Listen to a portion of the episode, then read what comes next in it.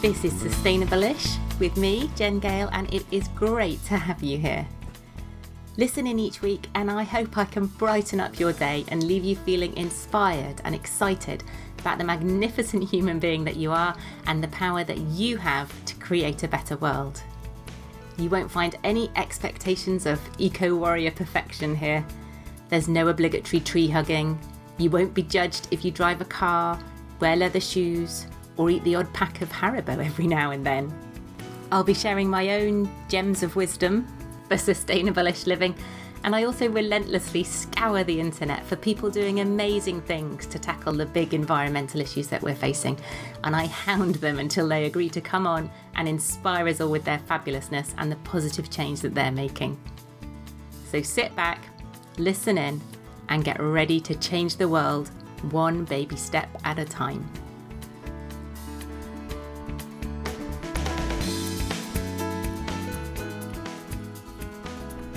Hello, hello. How has your week been? How are you feeling? Did you catch last week's episode about the power of you and are you all fired up as a result? I really hope so because this is a great episode to put each of those elements of our very own powerfulness into action. We are talking palm oil. I think we're all aware now of the issue of palm oil and certainly the fact that it's in a lot of our foods but knowing what's the best thing to do is another kettle of fish entirely. Should we be trying to avoid it? Should we be looking for sustainably sourced palm oil, or is there no such thing? Can we trust the certifications? It's an absolute minefield and one that quite often makes me want to hide under the duvet with a bar of palm oil free chocolate, although there is the big potential that I would just worry that that wasn't the right type of chocolate to choose. Luckily for us all, today I have got a belter of an episode with Kat Barton and Faye Sherlock from Chester Zoo. Now, naively, it never really occurred to me that zoos would have people working at them other than the staff on the ground feeding the tigers. So it was fab to hear about Kat's role as a field conservation manager, working with communities in Sumatra and Borneo around palm oil, and Faye's job as a sustainable city project officer it's safe to say they are both pretty clued up about the impact of palm oil on rainforest regions, and then, really importantly, what we can do as individuals and communities at home to help. I would love to hear your thoughts on this one. Has it changed your mind about how you approach palm oil? Are you inspired to look into becoming a sustainable community or workplace or school? Let me know. You can email me, drop me an email on jen at sustainableish.co.uk, or you can come and find me on social media where I'm at sustainableish pretty much everywhere. And as ever, my usual plea if you enjoy this episode, please do share with friends and family. And if you've got a spare minute, obviously we all have lots of spare minutes. Do leave a rating and a review wherever you listen to your podcasts. It really helps to get more ears listening and spreading the word. Enjoy. Hello, welcome to Kat and to Faye. Really excited. We've got two of you here today sharing your expertise. Um, Kat, can you kick off by introducing yourself and telling us what you do? Yep, I'm Kat Barton. Um, I'm Field Conservation Manager at Chester Zoo um, but for the past 10 years, I've been working on orangutan conservation and palm oil issues. Wow. I've, I mean, even just from that, I'm like, I've got so many questions for you. um, it sounds an amazing job. How did you, I mean, there must be so many people listening. Like, oh, I'd love to work in a zoo. Like, how did you, how did you get into it? Um, I started, I did a degree in zoology and a wildlife conservation master's. Um, could have ended up anywhere to be honest any kind of conservation organization but um zoo I, I found this job available at chester zoo and it just really struck a chord with me.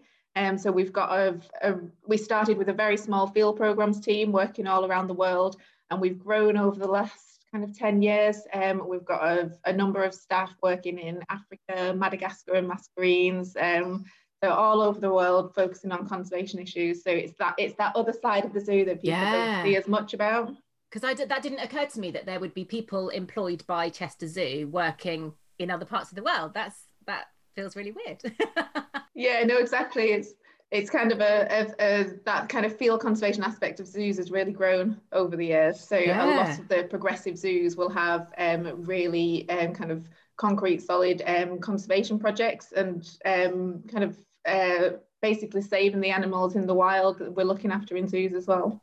Amazing, amazing stuff. And um, Faye, how about you? Can you introduce yourself?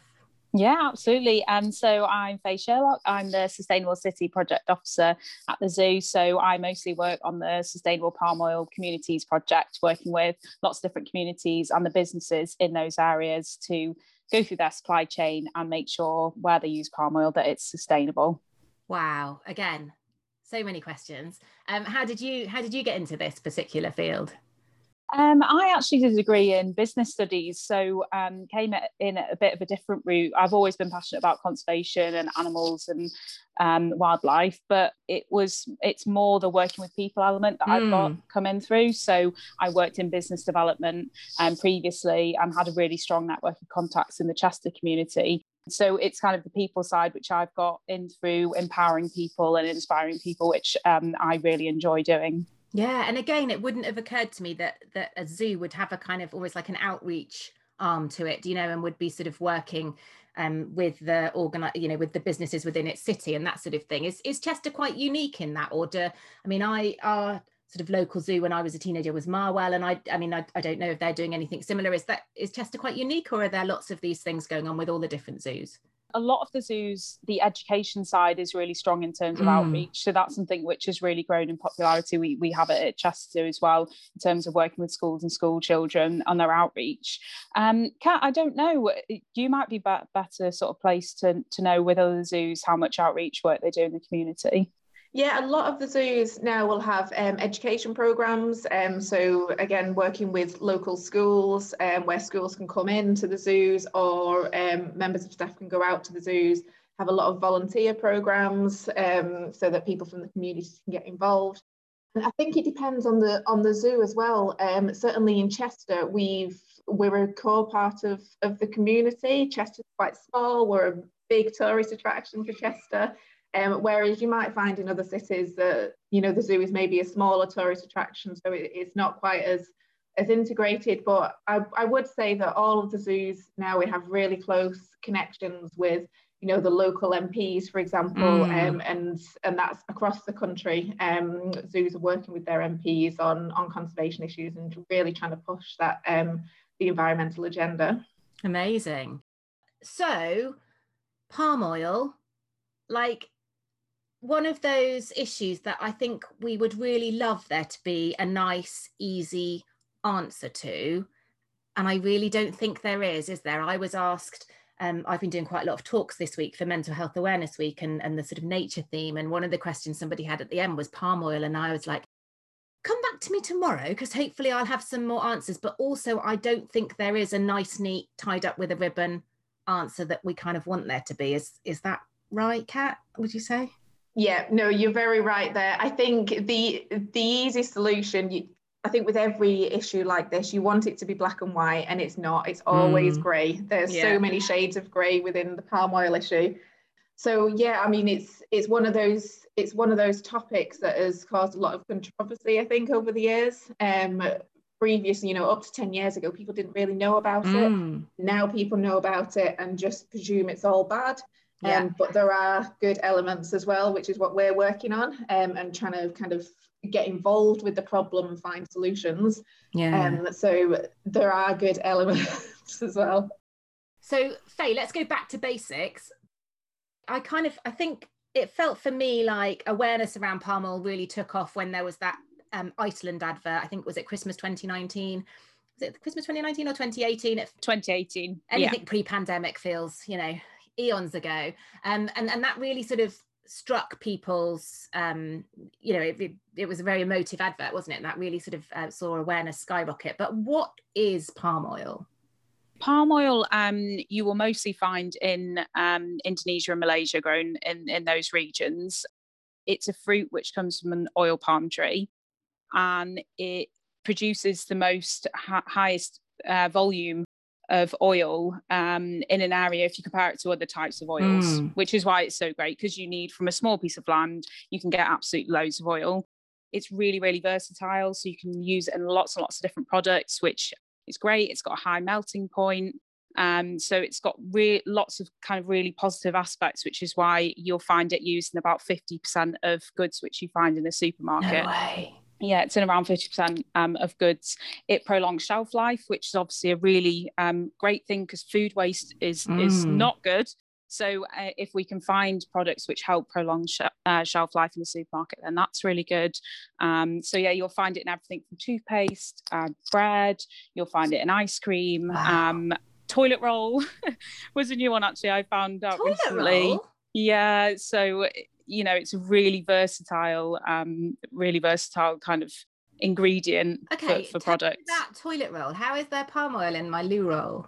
Do you know, Kat? I only found out recently and I was quite shocked. But um that one's a new one for me, but the one I always laugh about is the um, cloudy lemonade. Apparently, it makes the cloud in the cloudy lemonade.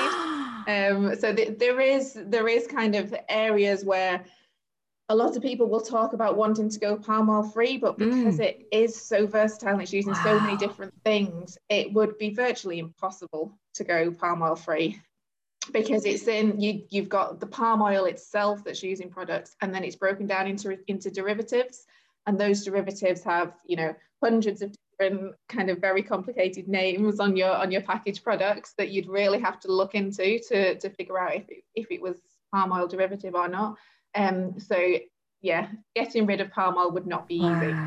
And when did we discover it? When did we find out that that palm oil was a thing and that it was useful? And like, at what point did it start being really used? It was um, so it's originally from West Africa. It's a crop that was grown in in West Africa um, and used as a cooking oil. So mm. it's a you know it's an edible vegetable oil like we would use kind of sunflower mm. oil that kind of thing. Um, it was introduced to Indonesia and Malaysia, I think about 100 years ago, but it's only in the last few decades, kind of 20 to 30 years, uh, where it's really kind of grown in popularity. Mm. Um, it became such a useful oil that it just almost exploded. Yeah. And Indonesia and Malaysia, I think, produce around 85% of, of palm oil. So, what were we using before then? Because I think back to growing up in the 80s and you know, there was quite a lot of processed food going on there.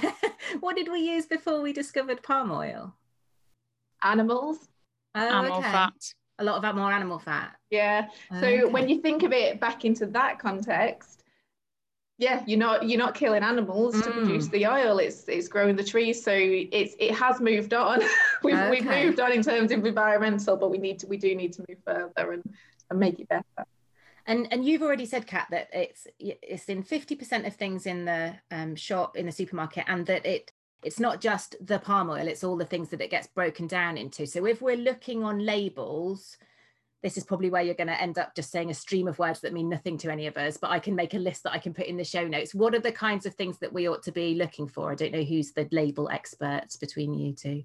Um, to be honest, we've got a list on the website, so oh, we brilliant. can send that to you. That'll that. be easier yeah. because I'm not even going to go anywhere near pronouncing that. um, but certainly on food, it's a law came in. I think it was 2014, and um, where we had to. Um, it was European law. We have to um, label individually vegetable oil. So previously, your chocolate bar would have just said vegetable oil. Right whereas the law came in and it had to specify which oil. Mm-hmm. So certainly for food products, it's a lot easier on labels to see if palm oil is there or not. It's when you get to the cleaning product side and um, an animal feed and that kind of thing where you've got derivatives, that becomes much harder and you have that list of, you know, over a hundred different names. Wow. But that's just labeling palm oil, it's not labeling sustainability. Okay. And Faye, you were saying you know, it's it's in all these different things. It's in our loo roll, which I completely hadn't mm. expected. Mm. And I often think people forget that it will be in like shampoo and cosmetics and things like that. But Kat's just mentioned cleaning products as well, and that hadn't occurred to me. Are there any other weird and apart from the loo roll places that we that people might not think about necessarily? Hmm, um, no i think that is probably the broad kind of spectrum. You you will find it in in lots of different things. So I mean, yeah is there anything else is another done, one. done food drink cosmetics cleaning products. Uh, yeah i'm trying to think of, yeah is there anything else? I think that is most of most of them covered. Wow. yeah and it can be used as biofuel as well in yeah in many countries. So true. biofuel is a is a key one. Oh my goodness. Okay so what's the big deal? Why does it matter if we're using all this palm oil? So basically, what's happened is um, in Indonesia and Malaysia, um, particularly, the the palm oil industry grew, which on one side was, um, you know, brilliant for developing countries because it's a massive industry. Mm. Millions of people are employed by the palm oil industry. 85% now of palm oil comes from Malaysia and Indonesia, so it's a huge part of the economy. And around 40% of those of of palm oil grown is from smallholders as well, so local farmers. Oh, okay. So it is a big industry, um, but in the expansion, and this kind of it was such, such a rapid expansion, whole areas of rainforest were destroyed. So a lot of primary forest has, has been cut down. It wasn't just for palm oil as well. So the area that we work in Borneo had previously been logged for timber mm-hmm. before palm oil came along. So we work in a secondary forest that has actually grown back. Oh wow! Um, and there's now orangutans and you know other other species in there so it's not just for palm oil, but yeah, this rapid expansion basically of agriculture um, has just deforested massive areas. And so it's really important to look at the biodiversity because the biodiversity, particularly on Borneo and Sumatra, is so unique. Orangutans and uh, are only found on, on these two islands. Are they really? Yes, yeah. So Borneo and Sumatra are the only areas, or the only islands that you can find orangutans. Um, so we really do need to, you know, help protect them. And I think that the biggest thing for for me as a conservationist is this is an issue that we can impact. Mm. There's other issues in conservation where you feel you're completely removed from the problem, but we're part of the problem because mm. we're buying the product. Driving that demand. Yeah. So there's something that we can we can actually do to make a difference. Yeah. So, just to play devil's advocate for a moment, and because I'm just thinking there might be some people who are listening and thinking, well, we've chopped down trees, but we've replaced the trees with trees. So, what's the big, like, why does that matter? And you've sort of talked biodiversity, haven't you? But can you just explain that for us? Yeah. So with a with a palm oil plantation, it's basically a monoculture. It's one type of tree. So mm-hmm. in a in a natural rainforest, a primary rainforest, you would have hundreds, thousands of different species of trees, plants, mm. animals you lose i think i think they the scientists have, have come back with estimates of around 8 to 85 percent less biodiversity in oil palm plantations wow. um, because it is just a it's it's a monoculture it's mm. it's agriculture and the other type the, the other kind of side of the issues that you get as well is uh, where you have these oil palm landscapes what you tend to find is you've got fragmented habitat so you'll have a bit of natural forest and then an oil palm plantation and then another mm. bit of natural forest and these patches of forest kind of surrounded by this sea of oil palm. Mm. So you then start getting human wildlife conflict issues. So orangutans or elephants going into mm. plantations. Um, and that's where you then get the issues where um, you know orangutans can be killed and yeah. removed the animals are destroying crops, so it's affecting people's livelihoods. Yeah, so yeah. it's all that kind of human wildlife aspect that um, we've got to try and find solutions to. Mm. And you mentioned that um, I can't remember what percentage you said, but that, that there is a percentage that is because I, I, you know, in my head, it's like big agriculture. It's like somebody going over there, the you know the Amazon equivalent, going over there with big diggers. And but you said quite a lot of it is is smallholders yeah and i guess there's a and, and presumably they're then selling on to a sort of bigger um you know and there's a, a whole supply chain and thing that goes on there yeah you tend to find so it's around I, I, think the average out about 60% is kind of the bigger the bigger companies and then mm. around 40% small holders which could be you know a large small holding or it right. could be a local farmer who just has a bit yeah. of oil palm in his in the garden yeah um so it could that's a you know that's a um, a huge variation in itself um, but it's it is where you have these big, massive industrial size scale plantations where you could get wildlife that get almost completely trapped. Mm. Um, there's an area that an area where we work in in, in Borneo is called Kinabatangan, it's got a river, massive river running through it, and orangutans don't cross the river. Right. So you could get to the situation where you've got a patch of habitat going mm. kind of mm. along that riparian zone of the river with an oil palm plantation behind it, and how does that orangutan mm. get anywhere? Um, yeah, it can't yeah, yeah. go one way because of the water, it can't go the other way because of the plantation. Yeah. So this is what we've been working on with sustainable palm oil is this kind of um, how do we reconnect the landscape, mm. help the animals to, to move around. Yeah. So we've talked about orangutans. Faye, what other creatures are sort of most at risk? Yeah, you'll actually find them um, on the islands part uh, in the zoo. Um, so some bears, um, gibbons, you know, lots and lots of different species. Hornbills, pygmy elephants. Tigers, elephants. Oh, oh pygmy yeah. elephants. I don't know why that's Yeah. even more. Yeah. oh man. Okay, so we know that it's a big issue. We know that it's in a lot of foods. And you said, Kat, that you know one of the, I guess, heartening aspects of working in this area of conservation is it's something we can do something about. But my God, it feels confusing to know what to do for the best, doesn't it? Because we've already touched on the fact that it's a really, really productive crop. And I know that, you know, from from the sort of brief reading and things I've done around it, that that it's not as simple as as saying, okay, well, we'll switch from palm oil to something else. Um, so Kat, how talk to us what, what the impact would be if we said, okay, we're just going to stop using palm oil. What would the what would the impact be? Because that feels like okay, simple solution, job done, not using palm oil anymore. But Mhm. why isn't it that quite that easy? Basically, we wouldn't, if, if we in the UK just stopped using palm oil, we wouldn't have that big an impact. There wouldn't Oh, be wow. a massive change in the situation on the ground that we've got that we need to solve. What because we don't have that much of a sort of market share of it? Is it a lot in the US? yeah. Oh wow. so much palm oil is grown. We're we're a fairly small buyer. Even if you take the whole of Europe, I think we're only the third the third largest buyer as, as the whole of Europe. So what are the top two? I think India, China, um, Indonesia is quite high itself as well. And is that because they're doing a lot of manufacturing over there, or or just because they use a lot in their Um, own they, products they just use a lot. Yeah, it's a very Wow. um, it's a cheap, efficient oil to Mm. use. Um, a lot of um, a lot of countries in Asia will use it as a cooking oil as well, and they use it in in West Africa as well. So you will get your kind of tubs of Yeah.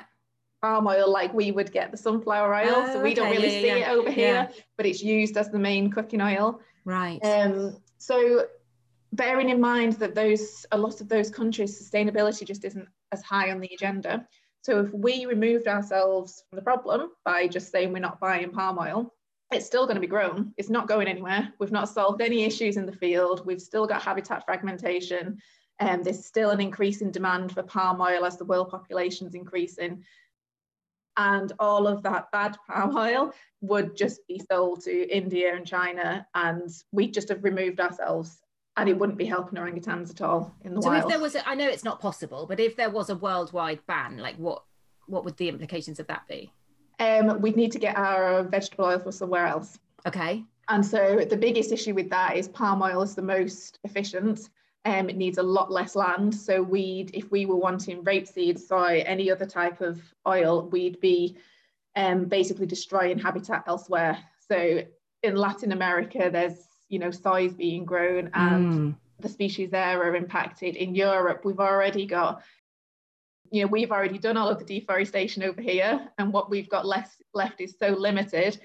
If we pushed all that to rapeseed or the likes, then we'd be destroying even more of the of kind of our nature as Mm. well. So it's really thinking about um, where you're going to get that food from, where you're going to get that vegetable oil from. Yeah. Transferring the problem isn't a solution. I think it's Iceland, haven't they committed to be palm oil free? Which sounds great, but Faye, is is that a feasible? Will it make a difference? Are they kind of solving one issue and creating two more? I don't know. Yeah, um, we definitely don't um, work on palm oil free. We work on deforestation free. Like Oh, that's wow. our messaging. So we we demand deforestation free. And like Kat said, by working with the palm oil industry, with experts, with other orangutan charities, with other experts, we work with them to get better principles. Mm. So wildlife corridors, so the piece of fragmented forests, like Kat said, how can we connect, them? Rope bridges, which we've tested on site at the zoo with our orangutans on site. This is Oh. how we link the projects together. I really so wanted to go and build a bridge when you said the orangutans were Yeah. stuck by the river. I was like, I can't. we've done we've done some bridges. We've done it. we've done it. Yeah, yeah. Like Kat said, if you remove yourself from the story, you can't be part of the solution. Right. And there's millions and millions of people employed by this industry. We don't want to take that away from them, Mm. from their economy. We don't want to put them into poverty. Yeah, you know, yeah, yeah. that's not what we want in these developing countries. So yeah, we we want to come up with solutions. It's not perfect, but by um, having experts, you know, working with with the RSPO, that, that's the certification scheme that that we support. You know, by working with them, we can say this isn't good enough. We want improvements mm. here. This is how it's developing. This is where we see it going. Um, and by working with them, you know that there have been loads of changes. The deforestation free, which came in, was that 2018, Kat? that came in, which was a massive cause for celebration. Okay. You know, um, that their sort of Titan guidelines, which is is now no deforestation, no fires, so no burning of the land, which, which is absolutely brilliant. No panting on peatland. So is this for RSP RSPO certification? RSPO certification. So it includes, yeah, no deforestation, which is you know a, a massive one. No forest fires, no planting on peatland, incorporating things like wildlife corridors um, gaining permission from local communities because a lot of land grabbing um, mm. happened with unsustainable palm oil um, and the human side as well, which is something. Um, although we're a, a, charity predominantly obviously based with animals, we also think about the human side. So um, supporting get improved working conditions that's that's now part of their key principles and uh, key criteria. Because I guess this is this is a you know another one of those areas that's sort of open to sort of modern slavery and you know um yeah. below child living labor. wage and wow is there child labor in palm oil? In unsustainable palm oil. Yeah. Wow. yeah. Yeah. Um so the RSPO certification I have heard a lot of a lot of people say it lacks teeth it lacks um you know it, it's just literally a piece of paper and lots of the big people have sort of found ways to just wriggle around it and whether there's sort of you know a lot of backhanders going on and things like that. Um, i think greenpeace have been quite down on it have they the rspo um, certification? Can we trust it kat?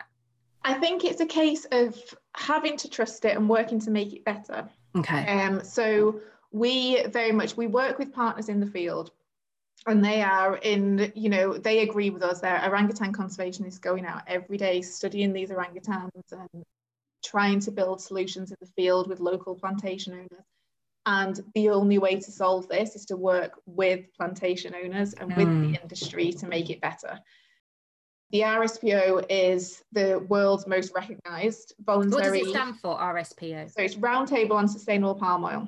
And who who who is that? Who who hands out the certificates? It's it's a group. It's okay. basically a roundtable. So it was set up originally by um, member progressive members of the industry, WWF. Okay. Um, so it's it's set up as this roundtable so that all of the different players can come together and have these discussions and create the criteria mm. and make it better. It's a voluntary scheme. That's right. the, that's the key point. So Malaysia and Indonesia have their own sustainability standards, which everyone should be adhering to, and those have got better over the okay. years as well, which is great. But the RSPO is a step up on that. And there's other organisations as well. There's Palm Oil Innovation Group, for example, POIG. They're a step further than oh, okay. RSPO. They've been quite progressive. And, and again, it's industry members and, and NGOs such as Orangutan Land Trust have helped set these up. So there's lots of people working to make sustainable better because it's it is a journey. Mm. Um, you know, we started off and RSPO started off on this in 2004 and it's massively progressed since then. We're still at only around 19, 20% of, of palm oil globally is RSPO certified. Okay. Which isn't enough.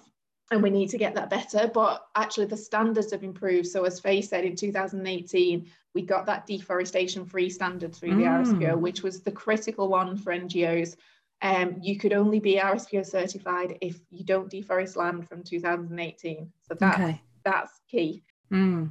because that's what we want: no more deforestation. Mm. Um, but at the same time, then working with what's there to make it better. Yeah. Wildlife corridors, that kind of thing.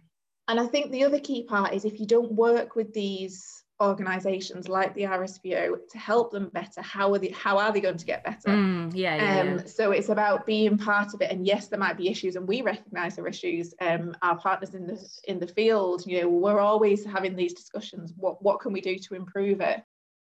But it is about working together to improve it rather yeah. than just it's not good enough now so it's so it's a no from me. Yes. Um that wouldn't be our attitude. It's very much um, get in there, get stuck in, make the changes, mm. and let's see where it goes. Yeah.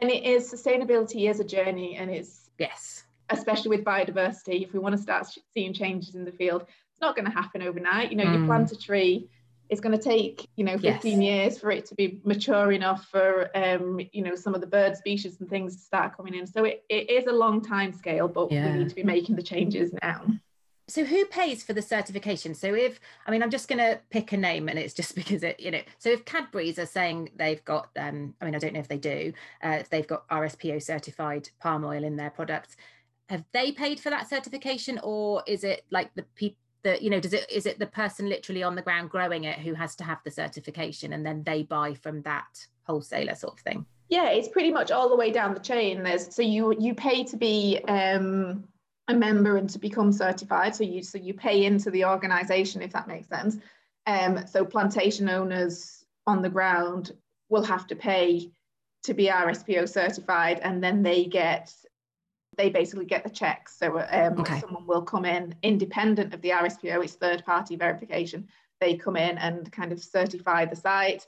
And then again, down the chain, if companies want to be certified and they want to use the RSPO logo, that kind of thing, they've got to be in it. They've got to be members and, and part of that organization. And do they get like regular checks? Yeah, and they have to submit things like an ACOP report, for example, um, which I can't off the top of my head think of what, what that stands for, but the ACOP report is basically an annual annual report of, of the company's use of palm oil. Okay. So that's everyone from a plantation owner through to the manufacturers. They have to put down what you know what they're mm. doing every year in terms of palm oil, and we actually use that. That's public information, and we actually use that as well. Um, so we can we have a shopping list, for example, so we can go into the different brands um, have a look at what they've been using that's sustainable and not mm. sustainable. Um, there's different levels of sustainability which get very complicated, oh, wow. but um, is are they using certificates, for example, or have they gone all the way to fully segregated sustainable palm oil? And then we can use that to kind of put our shopping list together so that consumers can see what brands are doing. So all of that information is publicly available. And there's a lot of organisations, ZSL, for example, another zoo, um, they very look very much into kind of transparency of companies as well. So they've got a couple of projects running. So that that shopping list that you talked about, can we find that on your website? Of oh, brilliant, amazing. Right, Faye, sustainable sustainable cities palm oil. I can't remember which way around was it. Yeah, sustainable palm oil. We actually changed it to communities. It was cities, right. but we wanted to be a little bit more inclusive. So it's not just based on like geographical area. Mm. So if you're part of a big football club yeah. group, you know, you could get on board as that's oh, a community. Okay. Um, so we changed it recently to, to be communities. So, so talk to us about that. How does that work? Is it a bit like the Surfers Against Sewage plastic free communities? Is it that kind of, and, and like fair trade towns and things like that? Yeah, it's a very similar concept. So we started in Chester. I think it was about 2017 that it was launched. Um, we set ourselves a target number of businesses in um, different groups. So hospitality mm. was the main one which we focused on. Uh, we went out and went and spoke to businesses to see who had a knowledge on palm oil. And this was pre kind of the big Iceland mm, ad. So mm. actually, re- really, people um, there wasn't a lot of knowledge around it and demanding for sustainable. Mm. So hospitality was kind of our key, our key focus, but it also included workplaces, manufacturers, retailers, um, council for food outlets, yeah. lots and lots of kind of a variety, but our kind of key focus was hospitality. And um, so we put together a model and targeted ourselves a number of businesses in which then we could say we're a sustainable palm oil city um, and worked with them. So they make a pledge that they're committed to the campaign. We ask that they first of all make one change and then put it on their website, put it on their social media mm. to say, right, you know, this is what we're doing. We're aiming in a month's time or a year's time, depending on how big the business is, to make sure that all of our um, supply chain contains sustain- physically sustainable palm mm. oil. And yeah, that that's kind of the process of how they they come on board and we achieved that at the start of 2019 which was amazing. It had such a great community feel. Mm. it was mm. a project which all the businesses can work together on and feel really proud. So we have lots of independent restaurants and cafes in yeah. chester and we found that they you know were really really passionate about um, this campaign. So then it was kind of what's next. Yes. We didn't just want to stop there. It's thinking right what what else can we do um, and it's looking at get, getting the project up and running in other communities, and like some of the other sustainability projects, kind of you mm. mentioned, which you see them popping up everywhere. So At the moment, we've got it running in Oxford, Saltash, and Newquay, oh, wow. which is brilliant. And in talks with lots more at the moment, and which are hoping to launch over the coming months as we're coming out of kind of Yeah. hopefully coming out of lockdown.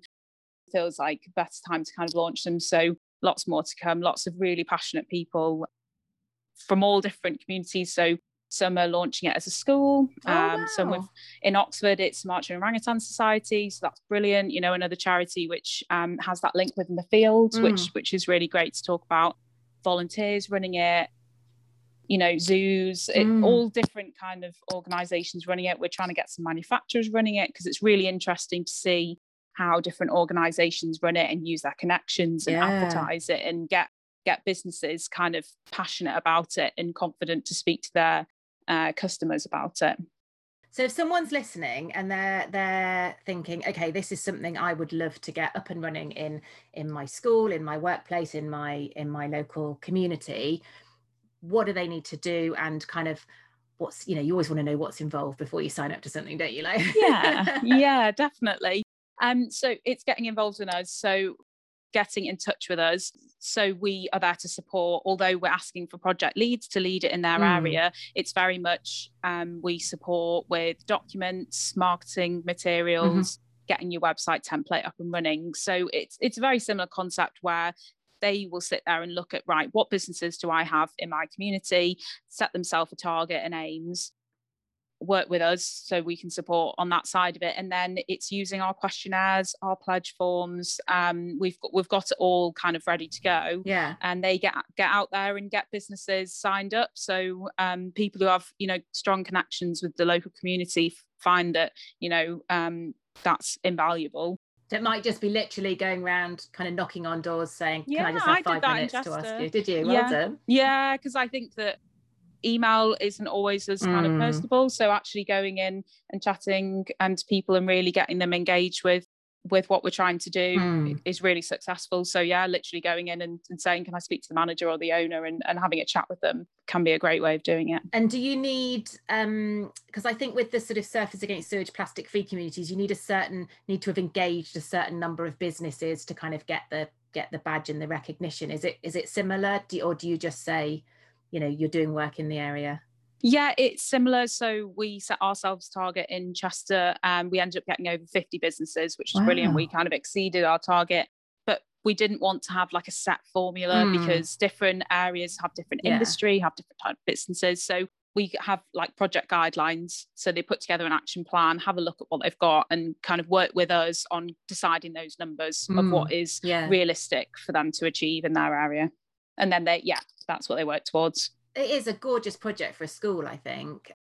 You know have, have you seen um ellie jackson's wild tribe heroes books? And she does one about an orangutan doesn't she? And i mean what a, like if you've got a primary school what a lovely project to kick off Yeah. with the book. And then have you guys got resources and things for schools around you know running an assembly around this and that sort of thing yeah so many resources um, and actually loads of them are on our website which is amazing. Um, it's one of our kind of key projects as a zoo Mm. is the palm oil project. So not only do we do this communities project it's absolutely ingrained in the education work that we do. And so there's loads of information on our website. We can kind of provide the links um, to loads of free resources which can be Mm. downloaded by teachers yeah lot, lots of works for school we've just we're just about to launch one with the schools so it'll be really interesting to see um, to see how that works in our community. Yeah, amazing. Um, and Kat, so what other things can we do if we're maybe not quite ready to launch ourselves into um, sort of a, a big project like that? Because you know we hear about people saying, well, we should boycott, or we should, you know, just look for RSPO, or we should avoid it entirely. Like, what what have you got? I don't know, some top tips for us as consumers that we can do. I guess top tips are just keeping an eye on what you're buying and Mm. where you, if you find out that one of your favorite brands or manufacturers isn't using sustainable palm oil, then ask the question. It, what we found is it just needs those few people to create that tipping point. Yeah. Um, enough people asking the right questions. So, what are the right questions to ask? For me, it would be: Is the do you use palm oil in your products? Mhm. Is it certified sustainable? Mm-hmm. is it physically certified sustainable? So this is the different elements of- wow. of, sustainable palm oil, but you can you can buy certificates, for example. Um, you can then go to a scheme called Mass Balance, which will be some sustainable palm oil mixed with non-sustainable. So people can buy a certificate and not make any changes. Basically, yeah, and Oh, it's don't tell us actually that. They're not It on our is shopping list, so don't Yeah. worry. it's a, it's a good scheme to get started. Right. And this is something that NGOs have debated about for, for quite a while, actually, with this kind of this certificate scheme. But actually, sustainable palm oil has to have been grown on the ground for those certificates to be available to buy. It's just that it may not be in your actual product. So it's a bit like the um, Regos for the energy, um, Yeah. clean energy thing. Yeah, exactly. Yeah. So it is a good scheme because it what it does is it creates that demand for sustainable palm oil on the ground. Right. It's just not got that transparency there. For example, with segregated palm oil, that's all physical, sustainable palm oil that's going in your products. You can take it back pretty much to a um, to an area or a plantation. You know where it's coming from, um, and you know that it's sustainable. With the certificates, it has to have been grown somewhere on the ground, but Right. it's not part of that kind of real transparent chain. So what's the gold standard um, that we should look for? The gold standard is something called, I guess, identity preserved with the RSPO, which is you know the exact plantation where that sustainable palm oil has come from. Can you say that again? Sorry, I didn't catch the bit you said. the. Identity preserved, it's called. And would that be labelled on, you know, because because often it will just say RSPO certified palm oil. So then I'm thinking, well, we don't know if that's just someone paying a tenner for a certificate or if that's, um, Yeah, you know, it will, if it's physical, so if it's segregated or identity preserved, so segregated is the most common for, for physical, it will be clear on the label. I think there's there's a there's a little difference in the in the wording um, Okay. in that it supports sustainable there's- Right. there's a label that says support sustainable palm oil production Or and then is- there's contains right. so the companies have to um depending on what they're buying that's the kind of label they can get but you will find that a lot of companies don't actually use the RSPO logos um, okay. which is it, it can be really frustrating um because you want you want consumers to know as you say what Yeah. what can I do? Well go and buy sustainable palm oil well how can I find it if it's not labeled? Which is why we've done the shopping list. Yeah, um, yeah. and there's a few different apps and things out there as well. And it's um, WWF have a scorecard a palm oil scorecard where they kind of rate manufacturers Oh, manufacturers. wow. and all of these different tools help us to identify but it's it's really difficult for the for the individual consumer Yeah, I just the moment until you look into it Mm. um, and a number of companies do do it um, you will and sometimes they'll use the word sustainable in their ingredients list rather than using the logo Right. so you get different variations And if it says contains sustainable palm oil, the cynic in me is saying they'll have just put 5% sustainable palm oil in and the rest will be unsustainable. Is there a, a minimum amount? Yeah it would have to be se- segregated if they if they're using that it would have to be all physical sustainable And it would have to be 100% of it. yeah Oh, amazing. Okay. I think one of the things that manufacturers find, which I can completely understand as well, is that in some of their products, it may be, you know, less than 1% of the actual makeup of the product is palm Yes. oil. So by sticking a big sustainable sticker on, you're Yeah. almost greenwashing in it's in Yeah, yourself. yeah, yeah. a Because you're ignoring cocoa or whatever. Yeah. Yeah. Whereas with soaps, for example, a lot of soaps, you will find the logos because I think around 70% of soaps contain palm oil. Mm, So it's a much bigger makeup. So it's yeah. there's a bigger reason to stick that logo on. Yes. Yeah. There's there's definitely an education piece to be done as well, isn't there? Because I I mean I remember years ago I went on a course to to learn how to make soap and she was saying, you know, one of the questions she gets asked a lot is around um, why are you using palm oil in your soap? And she was using RSPO certified palm oil and and was sort of ex- you know trying to explain to people the the exactly as you've done the difference you know if we if we just swap it out for something else we're creating another problem type thing. So it is difficult isn't it? Because people like we said right at the beginning just oh, yeah okay so i'm just going to try and avoid palm oil. Whereas oh it's really not that easy. So um first thing is is if you find a product you know write to them and or email them or tweet them or whatever say is your product um sustainably sourced palm oil any other things we can do definitely celebrating the companies which have done it. so Yeah, if you great find point. companies which do, you know we really try and take this uh, campaign in a positive with a positive yes. approach so we don't shame the people who don't we celebrate the people that do and support them yeah. so actually tweeting the companies you know which are on our shopping list and which you interact with and find that are using sustainable celebrate them and then encourage people to make that swap to their company that you know that's great because it, it then is a worthwhile investment for them to do. Yeah. Because they're investing a lot of time, resources, money um, into doing this. So, you know, you see palm oil free talked about so much. Mm. it's scaring, you know, it, it's yes. difficult for companies to then talk about it. Yes. But if we can encourage them and say, no, we understand why you're using palm oil yeah. and, you know, we absolutely support that you've taken the time resources to to use sustainable palm oil then you know that's brilliant yeah and that's such a great point i think uh, very often we focus on the on the negatives don't we and, and getting cross and berating the people who aren't doing the things that we might want and we forget to kind of say thank you and well done to the to the people that are yeah how how realistic is it faye for for a school or for a an independent coffee shop to to be able to across their supply chain make sure it's all responsibly sourced is that i mean that sounds quite hard well, it, it totally depends on how much um, palm oil you find mm. in your hmm. business. So if you're talking about a small independent cafe, probably not that difficult okay. um, because it depends how much they make fresh. Yes. Um, and some of the businesses we worked with really only had a couple of products and they spoke to their suppliers. They found that out of the two or three they had, one maybe already is sustainable mm. anyway. Um, and they had to make, you know, one or two changes.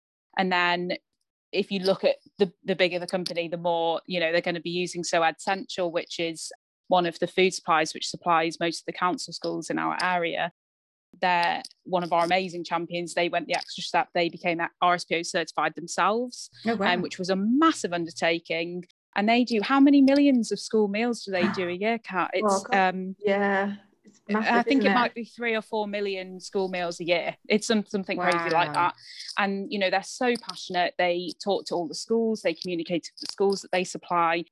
For them, it was still achievable. It's yeah. still something that they can they could do, and it was a project they were really passionate about. But yeah, it's definitely absolutely achievable. You know, we've we've got lots of small businesses doing it and lots of big businesses. It just um, is a case of, and also people kind of think, oh, well, my suppliers even even know. Suppliers will know. It's, uh, okay. it's you know, it's not something that suppliers will be like, oh, I don't know if you know. Yes. They absolutely know. Palm okay. spoken about so much at the moment, right. and they then speak to me and say, oh well, I emailed all my suppliers and they got back to me straight away, and and now now it's done. Oh, they're kind of thinking yeah. that it's going to be this big project. And they're like, oh, I, you know, I've made a couple of changes. My suppliers now know that actually this is something that's important. Mm. And in Chester, you find that in communities they'll use similar suppliers. Mm. So then, you know, three or four cafes yeah, speaking yeah, to their suppliers saying that this is what they want the aim really is for a campaign like this is to get the suppliers and to yes. get the big those big companies to then become RSPO certified and to realize because it's like with us speaking to the consumer brands which we find in supermarkets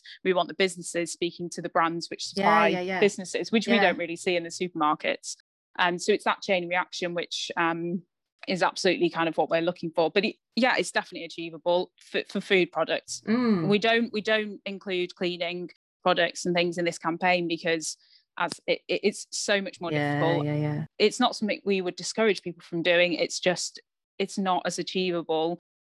So we're starting with food products, and then that's a project that you know, yeah, ongoing. Yeah, but again, you know, as a school, if you've got, um, you know, uh, I'm just thinking like our school get their meals bought in from like the local secondary school, and so there's a, you know, there's a big kitchen there that may can do for lots of the primary schools and things so actually if, if a few of the primary schools are going to the secondary school well you know then then that's they're yeah. they're obviously educating their own children and, and, things in their school but it's it's putting the pressure back up the chain as well isn't it and and yeah. sort of asking those questions which is so so important um, yeah. any final tips either of you for us just kind of as slightly bewildered consumers i think it's just spreading awareness mm. yeah and just being as you know as i'm sure we all are anyway being con- conscious consumers mm. it's all think about what you're buying and yeah. and where it's coming from and i mean we're progressing our kind our the other side of our campaign now so we're starting to work more on cleaning products and mm. animal feed and stuff that it's yeah. harder to find in. So we're doing all of that behind the scenes, and actually, then we're moving on to look at soy as well. Oh wow! Um, because that's you know that's yeah, another yeah. step. So it really is. It's about everything. It's not about one thing. Um, it's not about avoiding or boycotting one thing. It's we can't avoid everything, everything, can we? no, it's about everything and making everything we do um, in terms of our food consumption sustainable and um, this idea of sustainable agriculture. So yeah, it's just sharing, spreading awareness, and just just being a bit more conscious about what we're buying. Yeah, yeah. We say like even having conversations with people about the fact that palm oil free is not the solution. Mm. That in itself is yeah. so powerful because that's you know a battle that we're coming up against quite a bit. So even mm. just speaking to friends and family and colleagues saying, "Oh, actually, like I, I heard that palm oil free isn't the way to go," yes. and you know that that in itself is re- is really powerful. Yeah, there's a great um, app called Giki Badges that you can get, and you can mm. scan, can't you? The um, and I, I sort of recommend it quite a lot. And I was talking to somebody on one of my courses recently, and he's like, "God, yeah, I've scanned everything, and it's really depressing." But actually you know this conversation that but i think Giki label it don't they? Whether it's rspo or um yeah. whatever. So i mean that's a really useful tool to just i think a lovely project to set the kids on. Like you know if as long as you don't mind putting yeah. everything back in the cupboards again um to find out what's in there and open up that discussion. But looking ahead kat if if you're sort of saying that you know we we absolutely don't want any more deforestation demand looks like it's just going to keep growing. So how do we how does the supply meet the demand without the deforestation?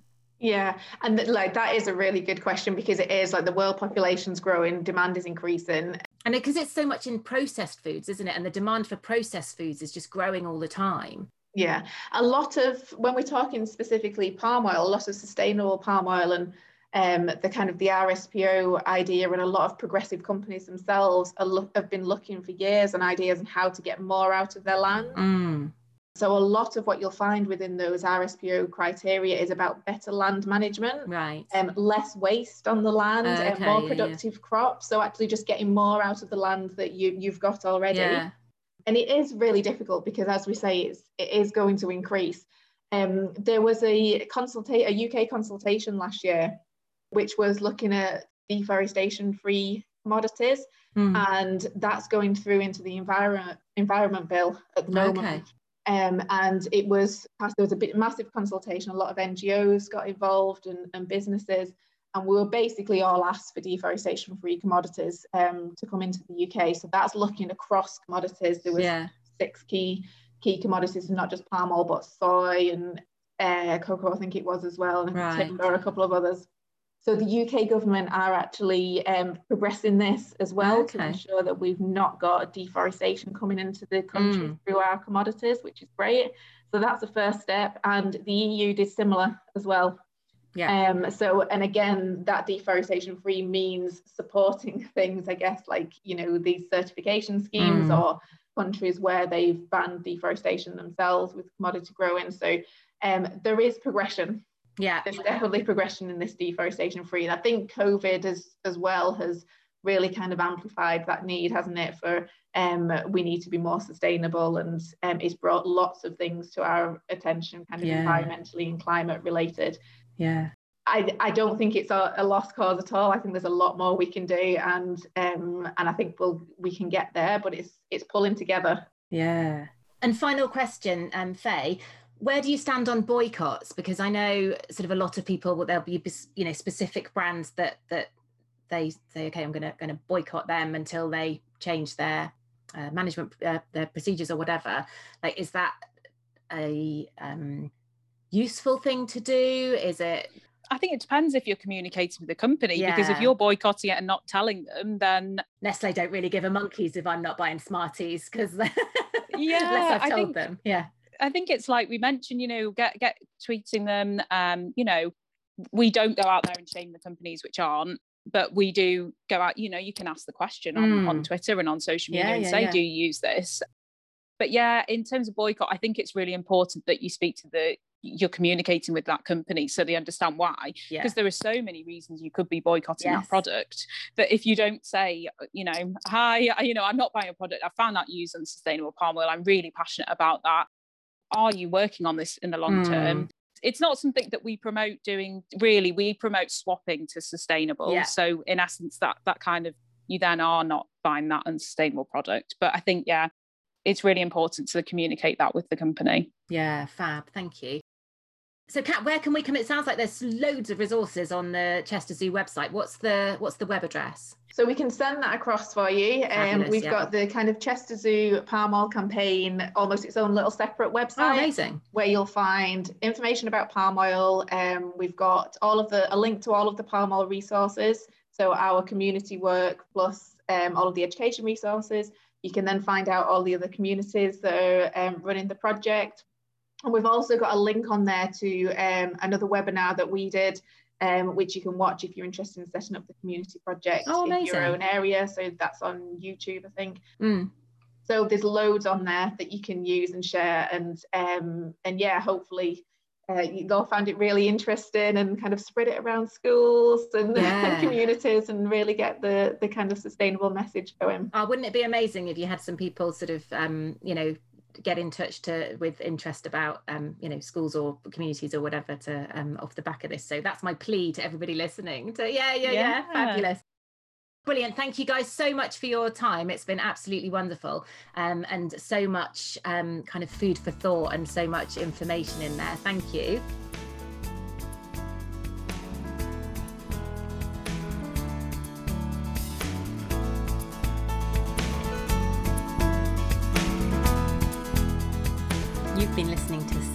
Ish, you wonderful sack of loveliness, with me, Jen Gale. Hopefully, we've fired some neurons and we've got the old grey matter thinking about what changes you can make in your life this week to live that little bit more sustainably. Do let me know what that is. I love to hear about the changes that people are making, big or small, every single one counts. If you've enjoyed the show, and I hope you have, do hop over to iTunes to leave a comment or a review, and then the bots at iTunes will cotton on to just how awesome it is and it will show up in more people's feeds. Or at least I think that's how it works. Thanks so much for listening. I will catch you next time.